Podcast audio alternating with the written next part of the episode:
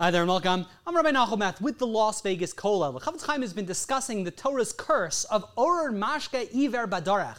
A curse be the person who causes a blind man to trip while on the way. The Chofetz Chaim has been telling us that every time we speak Lashon Hara, we violate the Torah's requirement of Lifnei Iver Lo Sitein Michshal that we're required to ensure and to make sure that we don't cause people to sin Every time we speak Lashon Hara, we're causing the listener, the Shomeya, to violate this Torah restriction, and therefore we're also included in this Aror, in this curse. Aror Mashka Iver Badarech, a curse be the person who causes a blind man to trip while on the way. Chofetz Chaim in his footnotes points out that aside from the prohibition of Lashon Hara that a person violates and is incorporated in this Aror, in this curse, this curse is also talking about not knowingly giving bad advice. If we knowingly give people bad advice, we are included in this Aror, in this curse. A curse be the person, mashka iver badarach, who causes a blind person to trip on the way. And Chofetz Chaim points out, if you're a shadchan, a matchmaker, and you go and you tell someone, oh, I think Jennifer, she'll be a perfect match for you, Bill,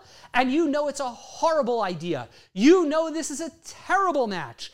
If you knowingly give someone bad, bad advice, you give someone a very, very poor recommendation, and you know it's a bad idea, that's called giving someone etza she'eno hogenes, giving someone bad advice. You're included in this Aror, in this curse. This comes up a couple times, as I mentioned, it comes up very commonly in shadchanim, in matchmaking, when people are looking to date one another, and you know that it's a bad idea, but you don't tell them, you encourage them to get into a bad relationship.